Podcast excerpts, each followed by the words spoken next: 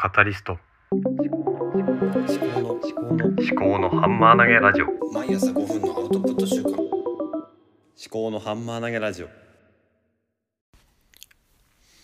考のハンマー投げラジオ。カタリストの立宮紀子です。こちらは物事を自分の頭で噛み砕いて発信するというテーマでお送りしております。今日はまあ月曜日ですねえー今週も1週間頑張りましょう、まあ、頑張頑張んなくてもいいと思うんですけど。はい。でうんそうですね。カタリストっていうこの肩書きについてもうちょっと説明をしようかなと思います。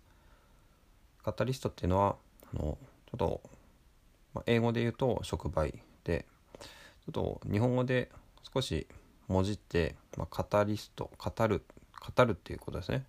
何かを語る物事を語る。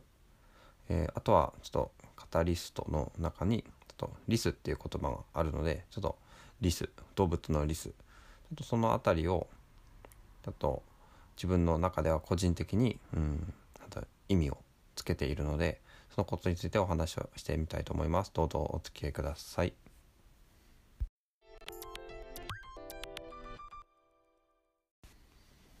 はい。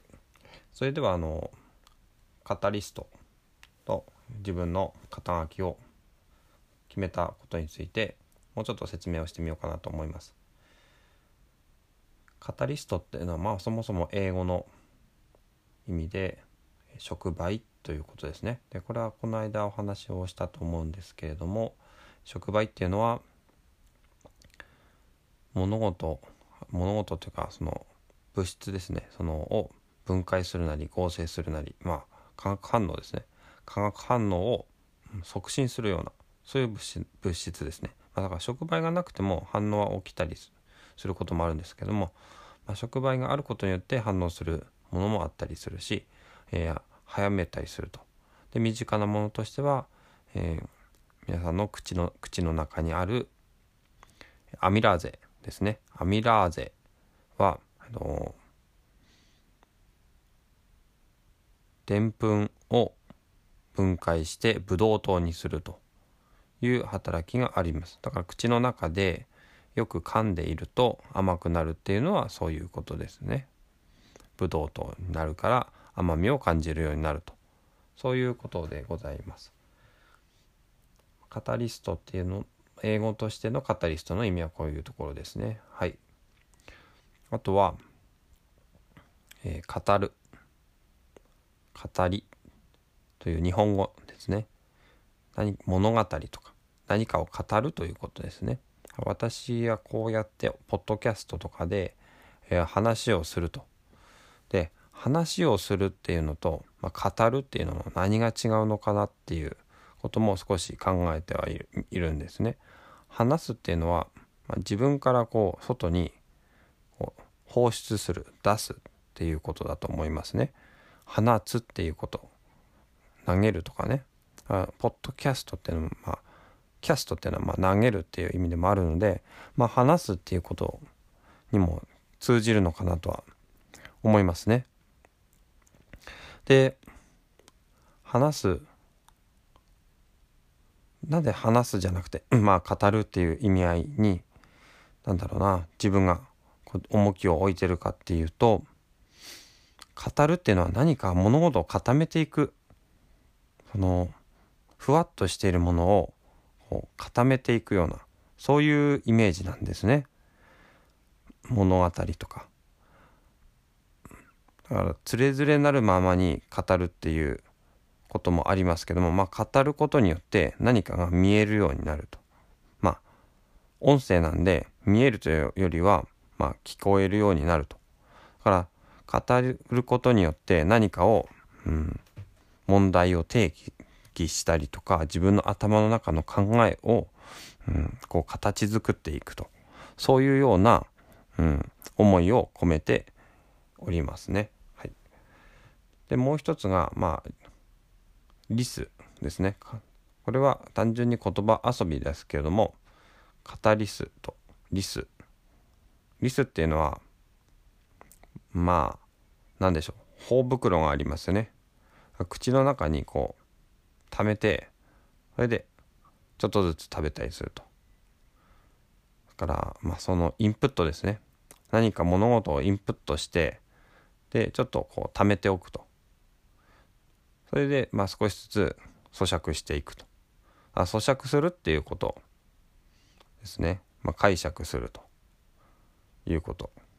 そのあたりの意味も、まあ、自分の中で本当に個人的に持っているですねだからもうもう一つのポッドキャストのカタリスト書館っていうのはリスのシルエットを、えー、アルバムのカバーに、えー、描いてみたんですね。そういう感じですかね。えー、話が、まあ、あちゃこちゃいきましたけれども、カタリストっていうのは、そもそもの英語の意味としての触媒。あと、語るという日本語。あと、リスという動物。その3つの意味を自分の中では意味付けをしてそのなんだろうな自分の行動の指針にしようかなと思っているというお話です。はいいかがだったでしょうか？今日は私が、勝手に自分につけた肩書きカタリストとはどういうことなのかそういうことについて話をしてみました。今日はちょっとね花が詰まっていて聞き苦しいそんなこともあるかもしれません。ご了承ください。あとですね昨日最近あの BGM とあのジングルをつけてみたんですけどもそれよりも大事なのが音量だなということで